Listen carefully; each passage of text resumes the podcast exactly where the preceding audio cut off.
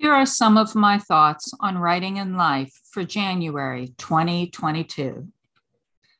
My January 2021 newsletter was about all the ways that I, and I'm sure the rest of you, felt unsure, afraid, and vulnerable.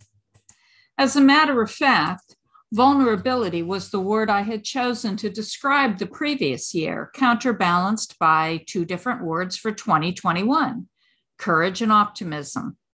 Why those two? Well, courage without optimism is hard to maintain.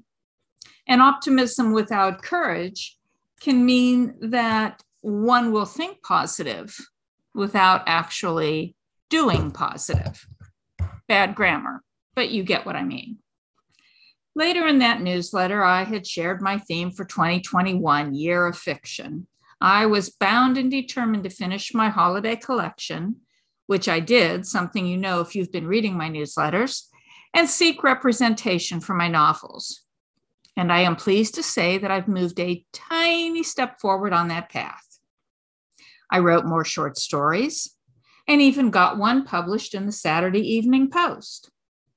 I even picked up a few more clients for my copywriting business. So all in all, 2021 wasn't as bad as it could have been.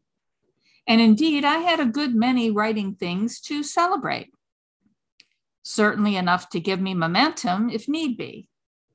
Certainly enough that I should have spent the first work day of 2022 engaged in writerly activities. So, how did Monday, January 3rd, 2022 start? With me painting the walls of my basement storage room. Now, don't get me wrong, it needed it. I had painted all the other walls in my basement several years ago, but never made it into that room. It was one of those get around to it tasks that we say we're going to do, but never do.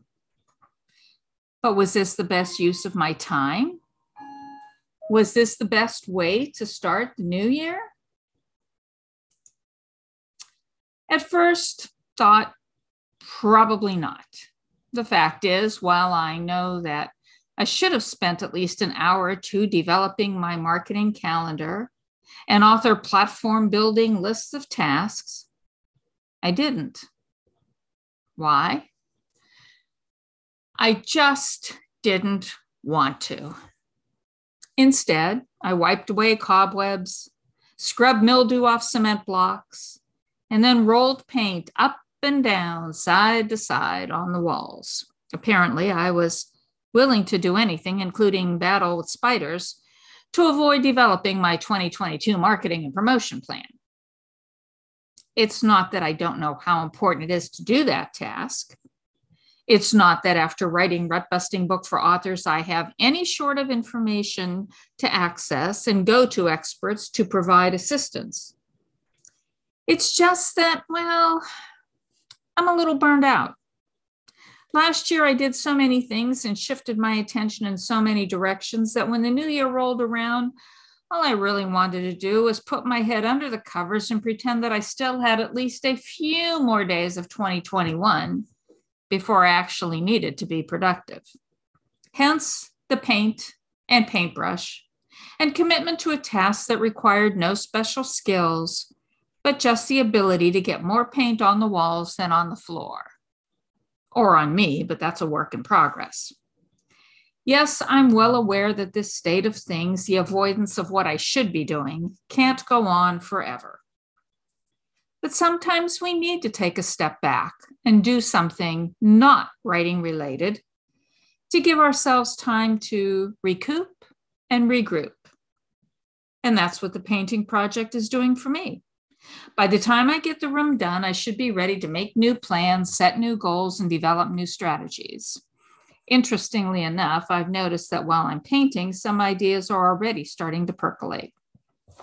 So, if you're starting 2022 in a less than motivated fashion, find something completely unrelated to your writing to do, some task that you've been putting off, preferably one that has been niggling at you for months or years. Clean the garage. Straighten the junk drawer. Discard clothes that no longer fit but are taking up space in your closet. Do something, anything that will have visible results. My guess is that you will find that this non writing time actually sparks your creativity and leads to some ideas. And by the time you're done, you'll be ready to take off your maintenance person hat and put on your writing chapeau.